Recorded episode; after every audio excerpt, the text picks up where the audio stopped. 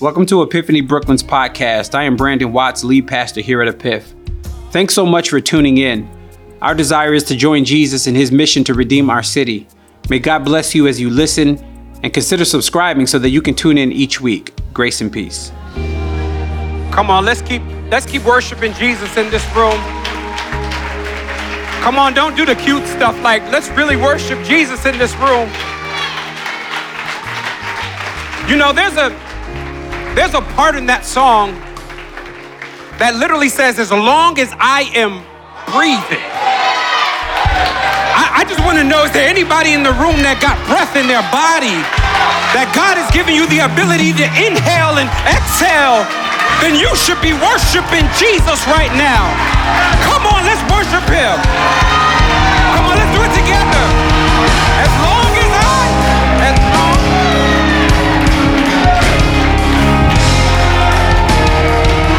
Here's my part, as long as I am breathing, as long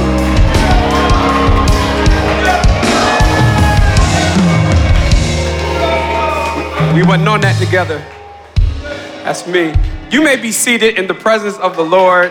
I know some of y'all are like, this is too much. Y'all just doing too much. God has been so good and so merciful and so kind. And I'm just grateful to worship Jesus with the body of Christ together. It's Psalm ninety-five that says, let us sing unto the Lord. Let us make a joyful noise to the rock of our salvation. He certainly is our rock. He's our refuge. He's our fortress. He's the one that holds us down. Uh, it's good to be in the house of God, worshiping that God with you. Z, it's good to see you, brother. Y'all do me a favor. Just look at somebody and just say, I'm happy to see you. Come on. If, only if you're really happy. Look at somebody else and be like, I'm sorry I didn't choose you first, but I'm happy to see you too. It's good to worship Jesus in, in, in, in, in, a, corporate, in a corporate setting. Shout out to y'all, man. Y'all made it through road closures and delays. I don't know if there was train delays, but you know, I don't know. Maybe it's me. I just feel like there's a marathon every other week. In New York, I mean, we just shut the city down for these marathons. Uh, but I'm grateful to be able to come together and, number one, see you. But number two, I'm grateful to be able to open up God's word with you. Psalm nineteen says it this way. The word of the Lord is a lamp unto our feet and a light unto our path. And so this is, this is the moment. This is why we've gathered, because we want to hear the word of God. And this is not a pause in our worship. This is, the preaching is, is, is an extension of the worship. We're continuing to worship God, but we're doing so through our intellect, and we're doing so by reading the word, and we're doing so by, as Mary talked about, pondering the word in, in her heart. That's what we're going to do today. So do me a favor, grab your Bibles and go, or your devices. Y'all young, y'all ain't got physical Bibles. Oh, oh, somebody proving me wrong. Let me see the Bibles then. I see you. That's because you got baptized. Who I, I see you. I see y'all. I, okay, I see y'all. Y'all got the Bible today. Um, for the rest of y'all, let me see those devices. Let me see those. Look at this. Look at this. Look at the room. All right. Second Samuel is where we're going to hang out. A couple of things real quick. Uh, number one, uh, my, my friend is, is here, uh, Pastor Aaron Brockett. He's from Traders Point. Can we just give him some love? Pastor of Traders Point. Y'all may not know this, but a huge supporter. Uh, he's been a friend, met him at a Yankees game many, many years ago, and uh, he's just been a huge supporter of our church on so many levels. Uh, he, he never leaves a text that is, is un, um, unread or, or unsent back. He, I don't know if that's the word, unsent back. But, he, you know, he responds to all the text messages, and uh, I typically am, am texting him because um, they're just amazing. I don't know, y'all should really look up Traders Point. They're just an amazing group of people in Indianapolis, and I text him about so many things, and he always, always comes through. And so I'm just so grateful for him and his friendship. All right, we're in Second Samuel. Hey, as we, as you guys are turning there, or, or you're probably there already, I, I wanted to just lay this before you. It's, it's nothing deep, nothing big. It, if anything else, it's more spiritual warfare that I would love for you guys to just consider um, praying for and, and, and, and going to the Lord on, on personally on, on my behalf. Uh, last week, I was one hundred percent scheduled to be here, was excited to be here, was excited for the word, um, was excited to worship with you guys. And um, about Thursday, I woke up, and I, I don't know how to explain it besides my, my throat was sore, but it wasn't like it wasn't that bad. You know, I got up, gargled some salt, drank some ginger ale, because y'all know ginger ale just does, just does everything. Um, I drank some ginger ale and, and gargled some salt water, and I thought I was good. Went, met Ed, and in the city, and we did some did some taping, some video stuff. And then um, probably around the afternoon, it severely started to get painful and started to get worse. And I was like, man, this is this isn't normal. You know, I'm I'm like, oh, man, maybe it's strep. It's like so many things going on. Maybe it's COVID. And I, I just didn't know what was going on. Um, I did go to the doctor on Friday because it began to get worse. Um, and they I tested negative for strep and for COVID. And so they were like, it's probably just tonsillitis. And I didn't think anything of it. Went home, gargled some more salt water, drank some more ginger ale. And Friday night into Saturday, it severely got, it got, it got really bad. My, um, my, the right side of my throat began to swell uh, to, to where it was in the middle of my, you know, that little dangly u- uvula? That started to swell. The whole thing was pushing over, and I had one little airway to breathe out of. And it, it began to get a little scary because I, I mean, I could breathe, but it was, it was hard to breathe when I, uh, specifically when I laid down. Um, I could no longer talk. Uh, I could not eat. I could not drink. I just sat in pain. And it got to the point where um, over-the-counter pain meds just didn't didn't work anymore. So Saturday morning, we went to the doctor. Um, and then t- finally, Ty and I was just like, if you can't eat, can't talk, um, having trouble breathing, you should go to the E R. So I went to the E R, spent all day in the E R. It was there that they hooked me up on I V, gave me some steroids for the swelling, gave me some antibiotics, and did a CAT scan. And during the CAT scan, they, they saw an abscess that was behind my tonsils that was severely swollen and uh, severely painful. And, I mean, the smartest doctors just couldn't figure out how to, to, they wanted to drain it. This is a lot, but y'all bear with me. They wanted to drain it, which I wasn't a fan of, a needle going in the back of my throat and kind of draining out some things, but I was in such pain, I was like, man, I don't care what you do. Like, just do it. Just get, get rid of the pain. Um, so I can talk again. I, Ty was my my translator. She translated everything. I literally, no lie, I was I was texting Ty so that she could talk to the doctor because I just could not talk. And um, when they, when, yeah, after the CAT scan, they found that it was an abscess. They were trying to figure out how to get me to an E N T, and an E N T wasn't on call at that time, so they wanted me to stay over uh, to monitor the breathing and stuff. Long story short, I decided not to stay over just because I um, they gave me antibiotics and the swelling went down a bit, but I still couldn't talk. So they sent me home Saturday night into Sunday morning. And um, I was disappointed because it wasn't drained and I was still in pain. I still couldn't talk. I still couldn't eat. I ate a little applesauce when I got home and I sipped some water. And when I sipped the water, even though I was disappointed that they didn't perform the procedure that I needed, when I sipped the water, I can't explain it. Besides, I felt like God began to do the procedure at that moment. And I couldn't talk, but um, this is gross, but stuff started to drain out. And I was in the bathroom and I'm getting it up. I'm like, Ty, it's, it's coming out. I'm, it's coming out. I started to talk and I couldn't, I'm telling y'all, I could not talk. I started to talk right away. And I heard Ty in the other room and she was listening to something. I thought it was a meme.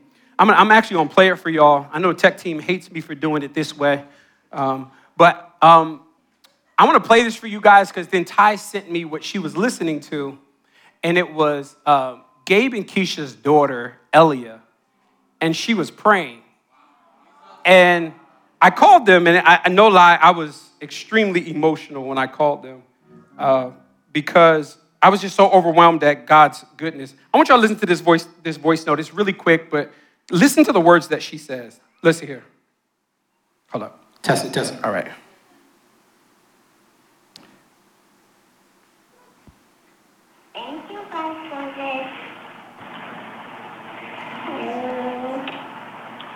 For their, um, for Pastor Brandon and for he to feel better, for everyone to help Pastor Brandon and for, uh, for other people to help him. Listen to this part. To help him feel better and what came in his throat and for it to come out. So Pastor Brandon can talk again. I'll end it there. And, you know, we, we can sit here and say, that's cute, that's cute, that's cute. But let me tell y'all something. The smartest minds couldn't figure out how to drain this thing. And Elia's one prayer completely drained it. Completely drained it. Matthias been in his own world over there. Uh, completely drained it. And, you know, I, I, I actually didn't think it was cute. I was like, God used her in such a profound way. And just like the, the, the lesson on, on how God answers prayer. Y'all remember we went through the book of Daniel, and the Bible says that Daniel, is Daniel chapter nine, he prayed, and before he finished the prayer, God answered it. Y'all remember that? And I believe that that's what the Lord did um, in that moment. So shout out to Gabe over here. Where's Keisha at? She's in here somewhere? No. See, all right. Shout out to Gabe and Keisha for their parenting and steering um, steering Elia in the way of the things of God. A couple of weeks ago when we was all together and we was on Easter, you know, Easter Sunday, and the kids were up here singing. Uh, many of us was like, oh, that's cute, that's cute, that's cute. But man, these are our future leaders and prophets and And, and gospel carriers, and, and I'm just I'm grateful to be able to go apart, to go to a church that invests in our our, our children and our and our young people. Uh, so yeah, shout out to those who are upstairs caring for the kids today. All right, let's let's get into the word. Hey, I'm gonna I just quickly want to apologize for Easter Sunday. By the way, it was crazy in here. Like we put seats where we just shouldn't have put seats, and I'm sitting here going to y'all, hey, don't y'all call the fire department? And the head of the fire department, Mayor Eric Adams, showed up. I, I was like, Lord, if they report us today. Um, but it, it, we we continually uh, are trying to monitor just the this season of church growth that we are experiencing. God has been faithful, and God has been really good. And we want to, you can, amen, amen. There's two things with momentum that you can do wrong. You can overmanage it, or you can undermanage it. And being in the pace of God is the most important thing. And I'm grateful. Listen, y'all, I'm grateful for the building that he has given us. But y'all know we need a, a bigger building, right? I just keep that in the prayer somewhere. Put that in the pocket. At this this this season of our life, Gabe, I, we just, we don't need to be putting no more money down. We just need somebody to give us a building. That's what I'm believing God for. Just give it to us. All right, let's get into it. Second Samuel. Um, as we get into the word, man, on um, May seventh, I am starting, a, we're, we're starting a, a new sermon series uh, on relationships. And I'm really excited about it. The name of the actual series is Created for Relationships: The Messy, The Tension, The Truth. We're going to be talking about sex and sexuality. We're going to be talking about singleness, uh, marriage, dating, friendships. We're going to be talking about uh, relational tension. How many of y'all know every now and then you just get in a relationship, whether it's family or friends or a spouse or someone, uh, an intimate relationship, somebody you engage with? Um, how many of you know that it's, you're always going to experience relational tension? So how you manage relational tension and how you seek forgiveness and restoration is all of this is important. And so May seventh, we'll do a five-week sermon series uh, on Created for Relationships. You can't run, you can't run in isolation from people. So how do we manage in these relationships? It's going to be dope, and there's going to be some things that are said across the pulpit that you typically don't hear across the pulpit. Uh, but uh, I don't embarrass easy, so I'm, I'm just going to go all the way, all the way there. We're going to say things like uh, a vagina. Somebody say vagina. Oh, come on. We're going to say penis. Somebody say penis. Don't that just feel better? Get, go ahead, get that out the way. Get that out the way. Well, we're going all the way there in this relationship series. So bring your friends. And be prepared. All right, let's get into it. Second Samuel. Y'all better come in. Don't put that in your notes, y'all. That's, that's not one to write down this week. All right, pick me up in verse one. Second, I'm sorry, Second Samuel chapter seven. Chapter seven. Chapter seven. Y'all got a little attitude over here. What? Y'all, who is that, Andrea? Always you. All right. Pick me up verse one, Second Samuel chapter seven, verse one. It says, now when the king, meaning David, lived in his house, and the Lord had given him rest, somebody say rest, rest, from all his surrounding enemies, the king said to Nathan the prophet, see how I dwell in the house of cedar, but the ark of God dwells in a tent. And Nathan said to the king, go, do all that is on your heart, for the Lord is with you. But that same night, the word of the Lord came to Nathan, go and tell my servant David, thus says the Lord, would you build me a house to dwell in? I have not lived in a house since the day that I brought up the people of Israel from Egypt to this day, but I have been moving about in a tent, somebody say a tent, for my dwelling. In all places where I have moved and with the people of Israel, did I speak a word to any of the judges of Israel, of whom I commanded to shepherd my people of Israel, saying, why have you not built me a house of cedar? Now, therefore, thus you shall say to my servant David, Thus says the Lord of hosts, I took you from the pasture, from following the sheep, that you may be a prince over my people Israel. And I have been, and I have been with you wherever you went, and I have cut off all your enemies before you. And I will make you your name great, like the name, like the great names of uh, uh, of the ones on the earth. I will appoint a place for my people Israel, and I will plant them so that they may dwell in their own places and be disturbed no more. And I will, and violent men shall afflict them no more as formerly. For the time that was appointed, judges over my people of Israel, and I will give you rest. Somebody say rest from all your enemies. Moreover, this is so important. Underline this, this phrase. Moreover, the Lord declares to you that the Lord will make you a house when your days are fulfilled and you lie down with your father. In other words, when you die, David, I will rise up your offspring after you, after you, who shall come from your body, and I will establish his kingdom. And he shall build a house, build a house for my name, and I will establish his throne of his kingdom forever. And I will be with him, I will be, uh, and I will be to him a father, and he shall be to me a son. Whenever he commits iniquity, I shall discipline him with the rod of men, with the stripe of the sons of men. But the steadfast love, but my steadfast love will not depart from him, as I took it from Saul, whom I put away from before you. And your house and your kingdom shall be made sure forever before me. Your throne shall be established forever. There's, there's that phrase again. In accordance with all these words and in accordance with all the vision Nathan spoke to David. I want to preach today, really posed as a question, who's really building the house? Who is really building the house? Let's look to the Lord before we, uh, before we dig in. Um, Father, we come before you humble, knowing that we cannot understand this story, this passage, this, this set of scriptures without, without you speaking to us. So, Father, I pray that you would be with us today as we dig into your word. Pray that Jesus would be glorified. Pray that he would be lifted up. He said, if I be lifted up from the earth, I will draw all men unto me. So, Father, draw to Jesus today. Not unto us, not unto us, but unto your name get the glory. Don't let people be drawn, oh God, to the music today. Let them not be drawn to the lights. Let them not be drawn to the charisma of a speaker. But Father, let them be drawn to your son, Jesus, because that's why we're here, so that he can get the glory and the honor. It's in his name and his name alone we pray. Amen. Who is really building the house? Uh, how many have ever heard of the term plot twist? Plot twist. It's used in, like, you know, literature. It's used in in, in, uh, in film and in television. Whenever someone's uh, a play, a, a plot twist is so so important, because without a plot twist, all of the stories that we see or heard or read will become very mundane and boring, very predictable. If you never had a plot twist, it, it, everything would be predictable. A plot twist means literally the story starts out one way. You don't realize that you're about to be hoodwinked and bamboozled, and it switches on you.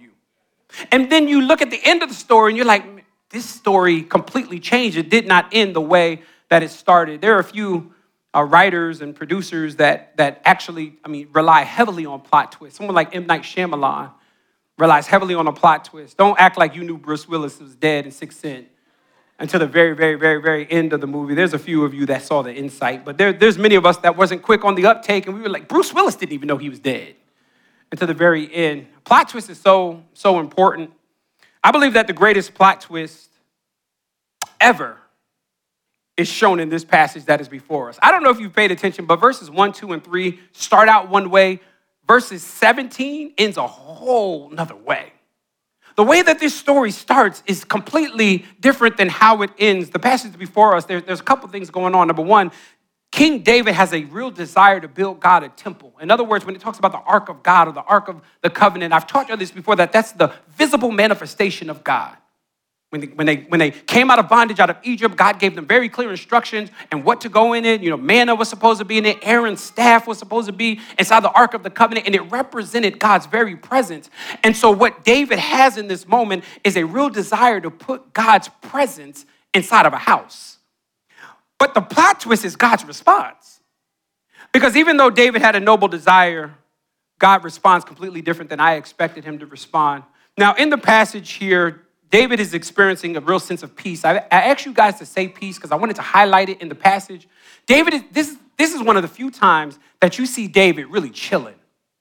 Like David in this moment, Israel has been united. I don't know if you know about the division of Israel, but they were divided between the northern and the southern kingdom. David's like, this ain't good. We can be stronger if we're together. So he unites the kingdoms. The Bible says in, in verse number two that there's no invading armies that are coming in to, to, to overtake Israel right now. David is chilling.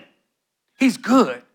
And first of all, I love that the Bible gives us some context to David being in a season of tranquility and peace. And you know why? Because many of us, and I'm guilty of it as well, many of us only know our relationship with, with God as him taking us through turmoil and bringing us through hardship. And praise God, like, yes and amen, he is a comforter. He is near to the brokenhearted. So yes, praise God. Then yes, God will comfort you in hard seasons. But every now and then he sprinkles in your life a season of peace.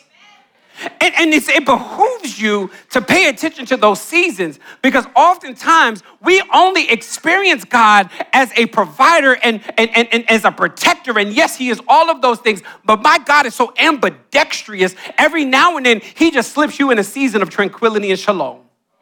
Some of y'all are in that season right now. We ain't nothing wrong. You, you, you, might, like, you might have some anxiety, like, oh, something's gonna happen, but nothing's wrong. Everything is good. Everything is at peace. Financial stability is happening for you right now. You done got the job. You done got the boo, and everything is going well and peachy keen for you right now. It is in those moments, I would implore you to pay attention to those moments, because they're, they're, they're not the totality of your relationship with the Lord, but they are important seasons of your life.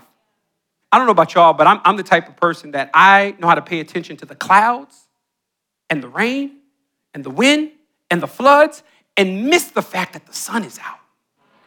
Anybody else like that? This morning I got up early, five thirty, and I was looking outside. It was pouring down, raining. But if you look outside right now, Proverbs thirty, weeping may endure for a night, but joy comes in the morning. And there are some of you right now, I just want to go ahead and prophetically speak over your life. There are some of you right now that you're in the midst of hard season, but hold on a little bit longer, and you will experience a season that David is experiencing. David says, I, I just got peace, man.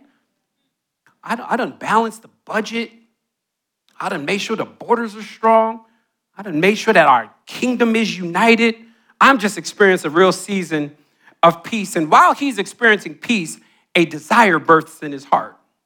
Can we read the desire real quick? Because I, I, I think the desire is pure and noble. In verse number one, it says that when, when, king, when the king lived in his house and the Lord had given him rest from all the surrounding enemies, the king said to Nathan the prophet, see, now I dwell Uh, see, now I dwell in a house of cedar, but the ark of God dwells in a tent. Notice what's happening. Peep, peep what's happening here. David is in that season of peace. And while he's sitting, I don't know where they are. Maybe they're on a patio or the palace. Maybe he's in a room. Maybe he's, I don't know where he's at, but he's chilling right now to the point where he looks around. And as he looks around, he looks at his living conditions and he looks at the ark. Now, this is before the temple was built, so this is not a, there's not a temple that was erected that put the ark of God, the presence of God inside. And so he looks around and he sees God's presence dwells in a tent. And while God's presence dwells in a tent, he looks around and he's like, how do I live in a house of cedar? When my God, the one who has provided the house of cedar, is living in a, in a tent right now, a, a, a tent that is in shambles because it's been carried around for so long, a tent that's made of cloth and some type of cheap wood. David is like, it's no way I'm gonna live in a house of cedar. Now, a couple things you should know about David's house. Number one, David's house is made of cedar, and that doesn't mean a room, that his closet's not cedar and the rest of the house is concrete. The, the, the, the cedar is, cedar is the most expensive way that you can build a house in ancient times. And I would argue it's still one of the most ways you can build a house. I know we live in New York and we, we don't know nothing about no cedar, but if you try to price out a cedar-lined closet right now, it's gonna cost you a pretty penny in order to get that. Why? Because cedar is the most expensive way to build a house. Also notice that this is David. So, so David doesn't live in a, a seven hundred foot square foot, you know, seven hundred square foot uh, New York apartment. That's not where David lives. David lives in a palace. And so When he says, oh, how I live, how, oh, how I'm looking around at the cedar in my house, he's saying from top to bottom, every room, every part of my house is made of cedar. Do you know how much money that cost him? And he's like, well, I'm chilling, comfortable in, in, in a place that is made of cedar, not just the hardwood floors, but everything is cedar. I'm looking at God's living conditions, and I got him living in a tent. Consider with me David's, David's desire here, because David's desire, I think, is so noble. David's desire here is, is desiring to make sure that God is taken care of. Why? Because he himself has been taken care of. And while he's sitting here waiting for God to be taken care of, he's like, I'm not going to fly first class while I got God in coach. He's like, I'm not going to be sitting here eating filet mignon while I got God eating a chopped cheese from the bodega. It's no way I'm going to be sitting here sipping on some fine wine that you got to go like this and smell the nose from Napa Valley while I sit here and got God drinking Cisco. Y'all don't, y'all don't know nothing about Cisco. It's liquid crack, y'all. Don't, don't mess around with Cisco. He's like, it's no way I'm living in these conditions and I'm looking at God and God is not living in the same conditions. And I love what Nathan says. Nathan is the prophet right now of Israel. He kind of acts as, as, as Israel's spiritual leader, his spiritual pastor, if you will. Uh, he, he's kind of acting at the guy, as the guy who guides Israel spiritually. And David hears Uh, Nathan hears that God, that David wants to make a contribution, and he does like every good pastor would do. He would, he does like I would do if you came up to me and said, I want to make a large contribution to the kingdom of God. I love David's response, uh, Nathan's response. Go do all that is on your heart. The Lord is with you. I joked around with Aaron, and you know, my, my, my boy Aaron, you know, he's one of the guys who has, who has financially contributed. He probably doesn't want me to say this, but financially contributed to, and don't all y'all come up to him afterwards and say, what's up? But he's one of the guys that his church has partnered with us and financially contributed to our church. Uh, and whenever he said, there's a large contribution I'm giving to Epiphany Church, I always say, go do what is on your heart. Let the Lord lead you, for the Lord is with you. That's exactly, that's verse three. That's exactly, I'm just trying to be as biblical as possible. What, what David does is David has a good desire. Can we all agree that this is a good desire? I wish that we had that desire in this house. I wish that we had the desire. I wish that we would look around at the cedar in our house. I wish we'd smell the things and see if it smells like cedar and look at God's house and be like, ah, but I'm not taking care of that. I wish that we had the disposition. Now, let me be very clear. This is not a generosity sermon. I have no hidden agenda to get you to give more. I promise you, I am not asking Gabe to send me a report to see if the giving went up today. I'm simply asking you to pay attention to the things in your life and understand and try to, try to pinpoint if you're living in cedar. Why you got God living in a tent? All of us have been in those seasons where we've been guilty of that. I don't care who you are. I don't care how spiritual you are. Now, notice something about David. David here, he de- his desire is to upgrade God's living condition. His desire is not to bring down his own. Did, did you know that? Nowhere in this passage does David say, I got to get rid of the cedar. Nowhere. He's like, I'm keeping the cedar. But notice that when God talks to Nathan, he says that I asked for a house of cedar. In other words, David desired to put God in the same living conditions that he was in. And I think this is so important for us because many of us, y'all have heard me talk about my, my hatred toward the prosperity gospel. That gospel that says, you know, you come to Jesus and he's going to give you, you know, a Bentley and, and you're going, everything's going to be well. It only lets us down for you not to get the Bentley, or you get the Bentley and you can't afford the Bentley. Like it, it, it, it always lets us down. But my hatred of the prosperity gospel, if you're not careful, you'll swing the pendulum so far that you'll believe in a poverty gospel. God wants me to downgrade everything. Now, he might ask you to put some stuff away. He might ask you not to get something, but don't ever get it twisted. God, right now in the text, God is like, look, I'll take the cedar, but I'm not asking you to come live in the tent. David nowhere says, I'm going to go live in the tent and let God live here. David doesn't downgrade from cedar wood to vinyl wood. Y'all know what vinyl wood is? I was going to say your grandmother, but y'all, your great-great-grandmother, because y'all, y'all young. Your great-great-grandmother, our great-grandmother used to have vinyl in the house. You know, it had that vinyl wall with the diamond-shaped mirrors and that one couch that got the plastic over it. You know what I'm talking about? That if you fall asleep on that couch in the summer, you wake up ten pounds lighter. You know what I'm talking about? Your grandmother had vinyl wood, trust me. When I first met Ty, remember Hoopty? We used to call her Hoopty. She had a vinyl panel. I said, she cute, but that car, that ain't it. David is not saying, I'm downgrading from cedar to vinyl. He's, he's, not, he's not downgrading. He's, he simply is saying, I want to make sure that God is taken care of. And this is so important because listen to me, y'all. Listen, please, do not swing the pendulum. Anytime you put anything before the gospel, it's no longer the gospel. So prosperity gospel ain't the gospel. Poverty gospel ain't the gospel. Be a good steward of the resources that God has given you. And trust me, take care of God, take care of God, take care of God. That's the primary focus of your resources, is to make sure God is taken care of, but you better save a little something, something for yourself. Oh, I, I'm, I'm just trying to help us have a balanced stewardship, because some of us have foolishly emptied our account and took everything off, and we were like in rags, and we were like, I just want to be homeless for the Lord. No, you're stupid. No, no, no. No, no. I'm just, I'm, I don't know how y'all spend y'all money. Here's how I do it. I, I genuinely, and I, this is not hyperbole, I genuinely love being generous. I love it. I love, I love giving to God. I, I love giving to God because, you know, the strength of the relationship between David and God right now is David thinks he's giving to God, and God is like, baby, you can't, you can't. You think you're giving more than I gave? It's, it's no way. That is the strength of our relationship. I don't care how much you give, you don't give more than God. I don't care how much you serve, you don't serve more than God. I don't care how much you sacrifice, you don't sacrifice more than God. And so I, I, I love this passage because David is like, I'm not downgraded. Look, I'm just telling y'all, I'm gonna I'm gonna take care of God's house. That's the primary, that's the first thing I'm gonna do. Every single check, I ain't sitting there playing the game, so I tithe off the gross, off the net. Like, I'm not, I'm just, I'm like, I'm like the widow, the widow gave one hundred percent. If you want to talk percent, let's give, like the widow might, she gave one hundred percent. And so what I want to do is I want to make sure that I take care of God's house, but you better believe that I'm going to make sure my, my family's set up. I'm trying to keep, teach y'all balance. I'm going to make sure Ty go on vacation. I'm going to make sure I put a little fit together every now and then. Come on, y'all, y'all always look nice. Because I want to make sure that God's house is taken care of, but that doesn't mean I got to get rid of the cedar. David's like, I'm going to make sure God is taken care of, but I'm not downgrading the cedar. As a church, we've been in a season where I've, I've certainly been asking you to consider uh, the church as an extension of your generosity. Again, it's not a stewardship ser- uh, a, a sermon, but I do believe that how we deal with our money says a lot about our hearts, a whole lot. A whole lot. I've said this before. Your bank account, your bank statement is an x-ray of your heart, because the thing that you are giving your money to is your God. When you look at your when you look at your check every week and you look at the things that you spend on, that's the one you're saying master.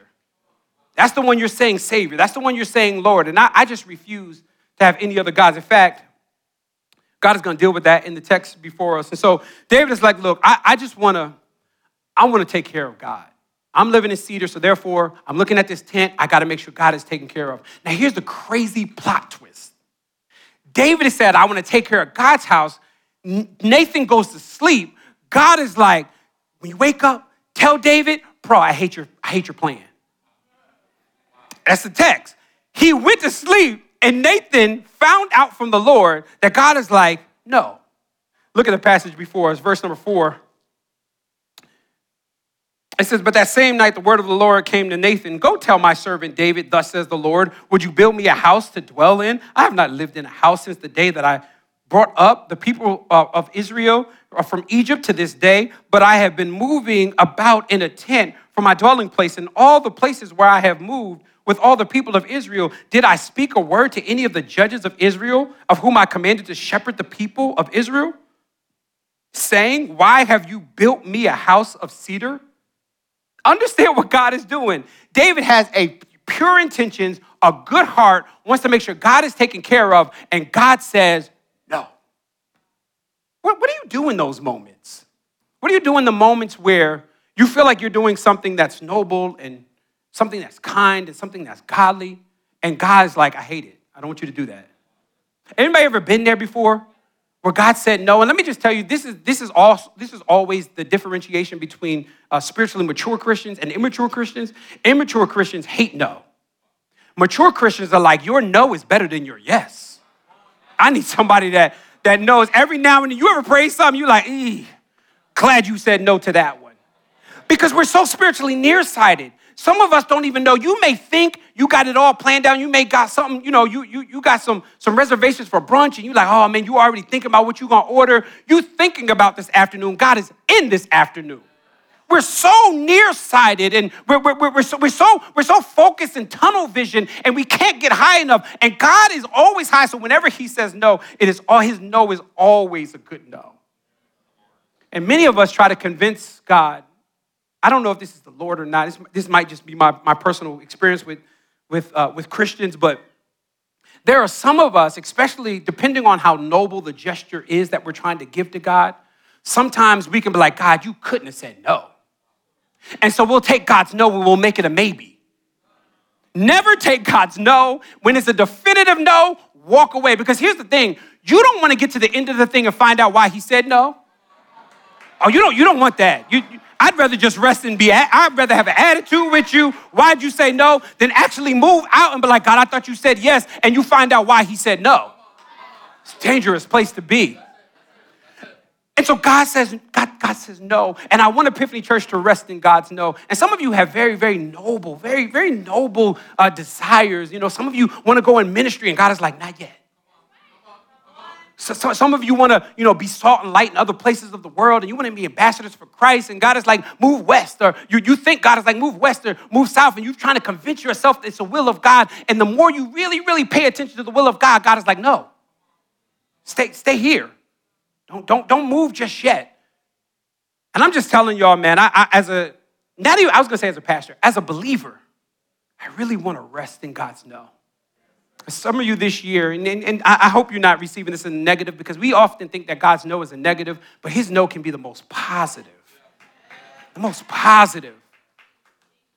And so David says, I wanna build you a house. God says no. Now, here's the plot twist. It's not just the fact that God said no, that's the plot twist, but verse eleven is the plot twist. After he said no to David, he says in verse number eleven, from that time that I appointed judges over my people of Israel, I will give you rest from all your enemies. Here it is. Moreover, the Lord declares to you that the Lord will make you a house. What? Wait, did y'all just peep that? David started out by going, I'm going to build God a house. God is like, no, I'm going to build you one. And I, I love this. I love this because God, that's what he's doing. God is a master builder. Look at the creation. Look at the, look at the world. God knows how. He's innovative. He's creative. He knows what he's doing. But those of you who are excited going, God's going to build me a house. You should also know when he builds a house, he has to break up the foundation. That's how he builds. How he builds the house is first, he looks at the foundation that you are building your life on and he has to break it up. It's uncomfortable. It don't always feel good, but the foundation breakage is important. I got up at five thirty this morning and I was praying. I was going, God, like, what are the things in Epiphany Church that you were desiring to break up? And there's three things. There's three things that I, I really believe. Write these down. I really believe that the Lord is trying to break up as it relates to the foundation of your life. Number one, I believe in this season for many of you, not all of you, but for many of you, this will hit, that God is breaking up man-made traditionalism. There are some of you, and I've talked to some of you, where you're, you're in a season of deconstruction and reconstruction. You're, you're in a season where there's some things that was taught to you, it gotta be true. Grandma said it, it gotta be true. My old pastor said it. And we, we you know, the man of God said it, so therefore it gotta be true. But is it biblical? It, it, it, I don't ever want you to take my word for it. I want you to search the scripture so that you're not building your life on traditionalism. And let me make a, dif- a differentiation between traditionalism and tradition, because tradition is what we get in scripture. Tradition was passed down from the apostles. I ain't got no problem with tradition. I got a problem when you've taken the, the things that were passed down and put on top of a man-made traditionalism. That, that's the thing that I think God is breaking up. And for many of you, you know, you've been living your life and you believed it to be true, because you've done it long enough. Listen, just because you done some, have done something dysfunctional for a long time doesn't make it right at some point. It doesn't make it right at some point. We, we, we are all striving to really understand this thing. And I believe that in this season, one of the foundations that God is breaking up is traditionalism. I'm trying to preserve my voice. The second thing is idols. Listen, I'm, I'm convinced that there are many people in the room that have erected in their heart many idols, and you ain't got shrines sitting on the sitting on the counter. Like you, you know, you're not worshiping something weird. Like that's not your disposition. But many of you have gone through life and you have a bunch of functional saviors. You have a bunch of things that you've erected in your life. And this is why I talk about money. One of the reasons why I'm generous and at least try to be generous and give to God is because I know if I let a stack sit in the bank too long, I'm gonna start to see that as my master. Money makes a bad God. I'm gonna start to see it as my Lord. And so one of the things God has always done with Ty and I's heart is make sure that we are giving it away. I know some of y'all are like, it's no way. Like, I, I gotta stack it. I gotta keep it. You know that scripture that says, well, well, like, why are you building bigger barns? Because you're gonna die and a fool's gonna have your money anyway. I wanna, I wanna, I wanna give. I'm gonna be generous. And many of us have erected so many idols. And maybe it's not money. For some of you, it's your spouse. For some of you, it's your kids. For some of you, it's that intimate relationship. And you have taken those things that are good and made them ultimate. That's the that's that's the trickiness of idols, is that we take something that is so good and we make it ultimate. First thing that I think God is starting to break up the foundation on is your traditionalism. The second thing that I think God is breaking up is your idols.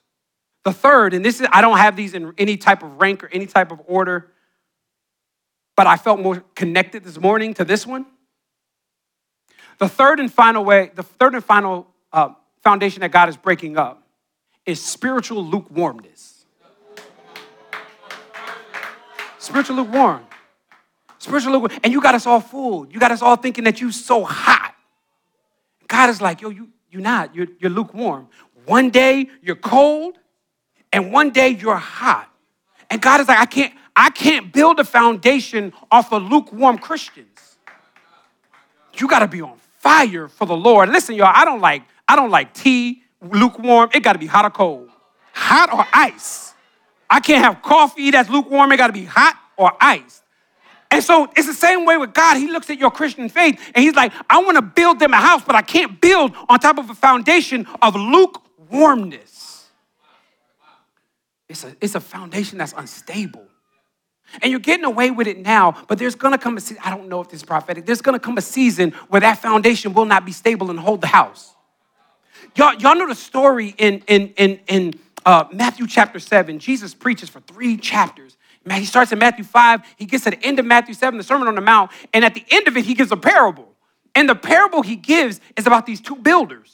And the Bible says that one of them is building on solid ground, which is his word. And the second, which, by the way, the text calls him a fool. The second one is building on a faulty ground.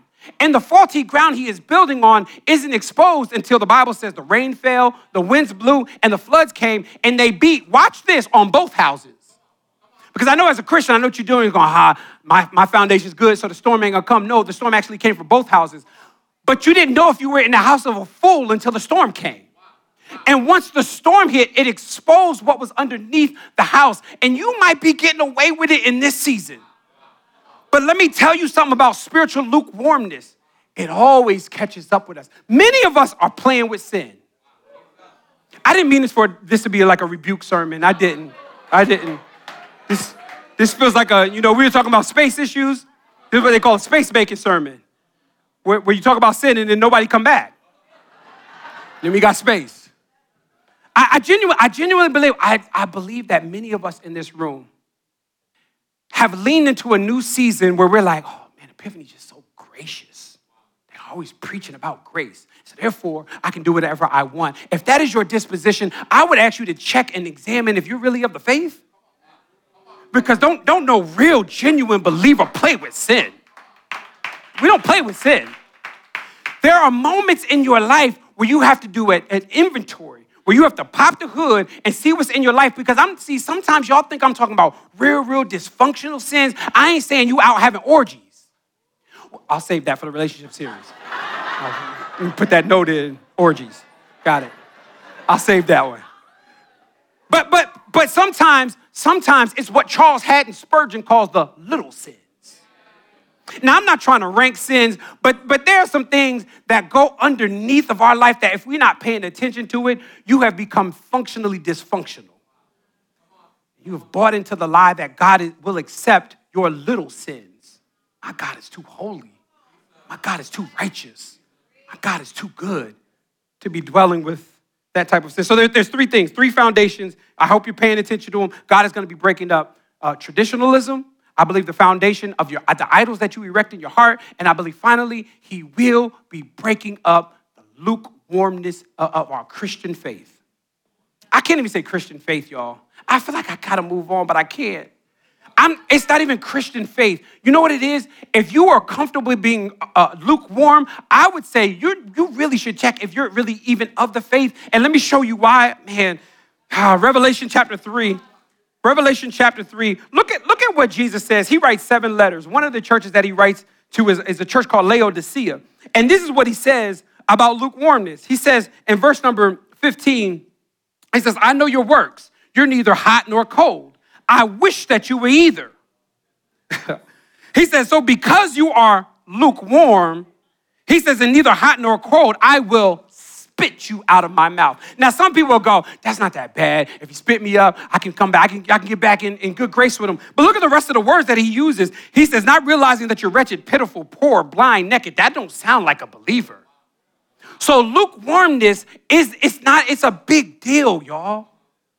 Lukewarmness is not something to play with. I'm going to move on here. So David says, I'm going to build you a house. God, is said, God says, no, you're not going to build me a house. I'm actually going to build you a house. But then in another kind of a plot twist, he says, oh, but there's somebody in your bloodline that will build me a house.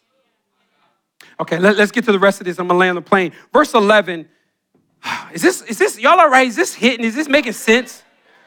Verse eleven, it says, from that time that I appointed judges over Israel, I will make you rest from all of your enemies. Moreover, the Lord declares to you that the Lord will make you a house.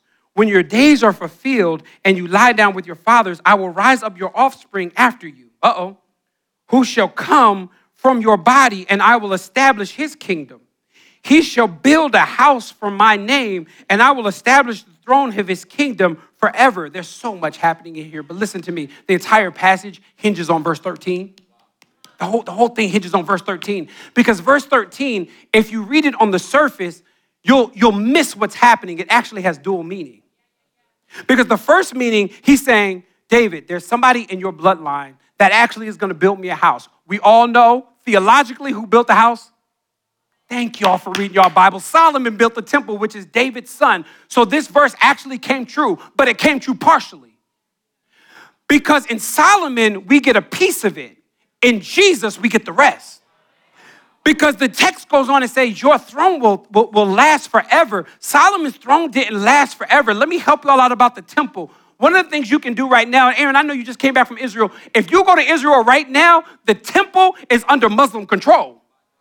It, it's not owned by, so, so the temple, it hit that throne didn't last forever. So the, the lasting forever is talking about somebody greater than Solomon. The lasting forever is talking about Jesus. And plus, Solomon was a wild boy. Oh, yeah. First, first, uh, First Kings talks about how he loved many strange women. He's wild. He's a wild boy. He was wise. He had money. But he was a fool.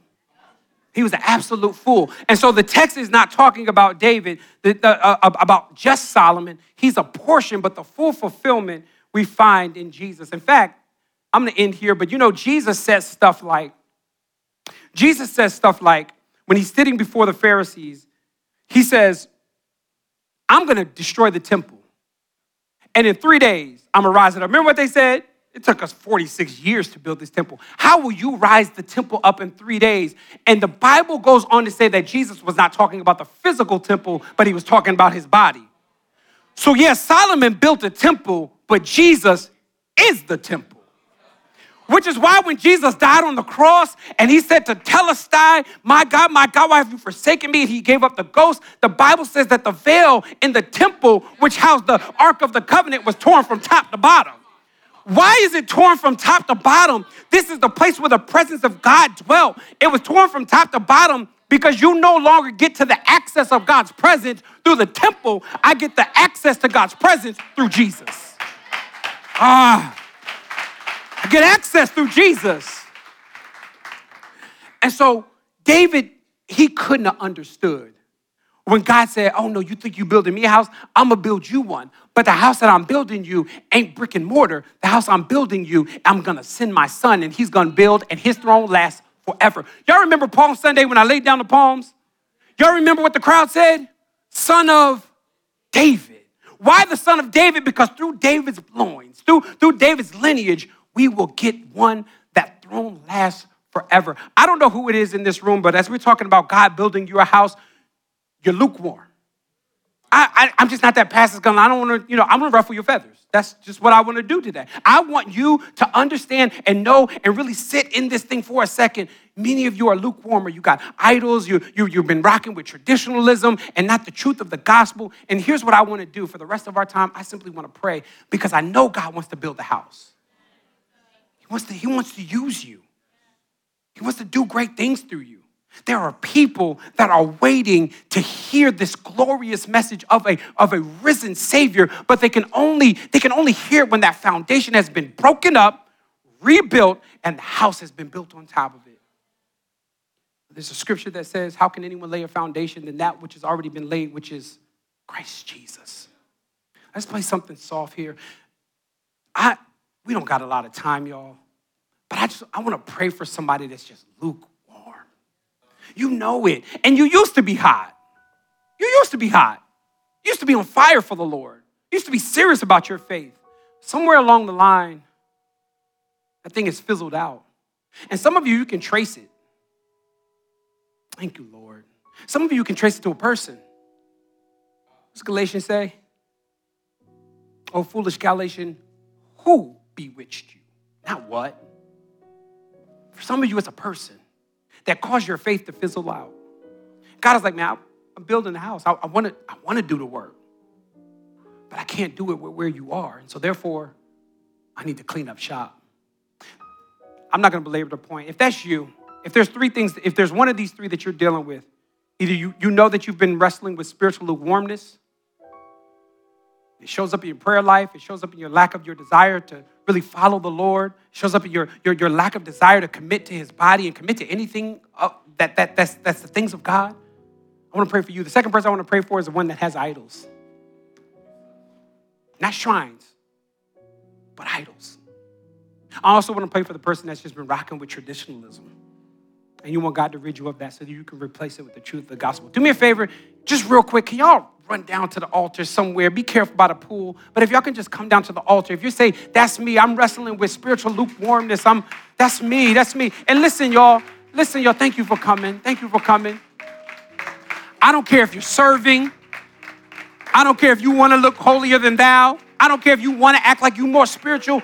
All of us in this room get to the point where we just need God to heat us up. Set us on fire. It's my prayer. There's more of you. There, there's more of you. That's my prayer. My prayer is that you would be so in love with Jesus that you would ask him to light you on fire so that everybody can watch me burn for you. That's my prayer. Father, I thank you for these young men. Thank you for these young ladies. Lord, you're doing a work in their life. You said that your word would never return void. And there's some, there's somebody here, oh God, that genuinely has been going through life and we've been coasting, we've been thinking we're okay, but Lord, you're, you're getting at us today. You're getting at our hearts. And I thank you, oh God, because you're so gracious. Here's your grace that you allow us a moment to repent. And you allow us a moment to say sorry and a moment to get it right. And so, Lord, we stand before you saying, we're here, Lord. We ain't got it all together. We ain't got it all right. But, Lord, we've taken the step to be here. So, Lord, I pray that you would do something. Clean up our hearts. Clean up our hearts. Clean up our hearts. Renew us, oh God. Give, give, give, give us, give, give us safety in your presence today. We've ran to so many things, oh God. And some of it ain't all the way bad, but Lord, we've ran to some things that were just not you. So Lord, I pray, oh God, that you would give us wisdom this week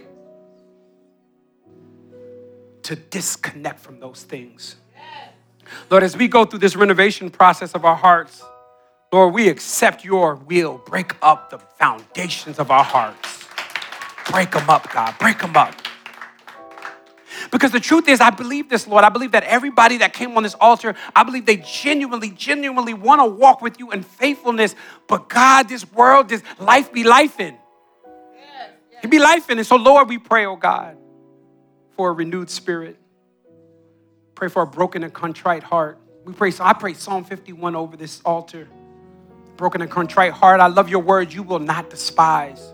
You won't reject us. You'll accept us if we come to you in full repentance. And so, Father, from this moment forth, may we walk away and be different. I don't know what that means, but Lord, may we walk away and just be different.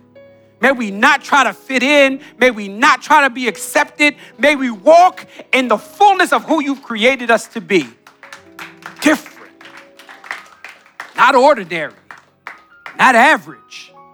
Lord, I just don't, I don't just pray for those that are on this altar, but there's somebody that's still sitting in their seat that also is wrestling.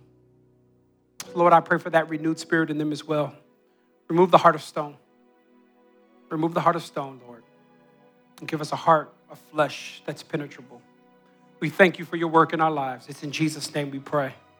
Amen.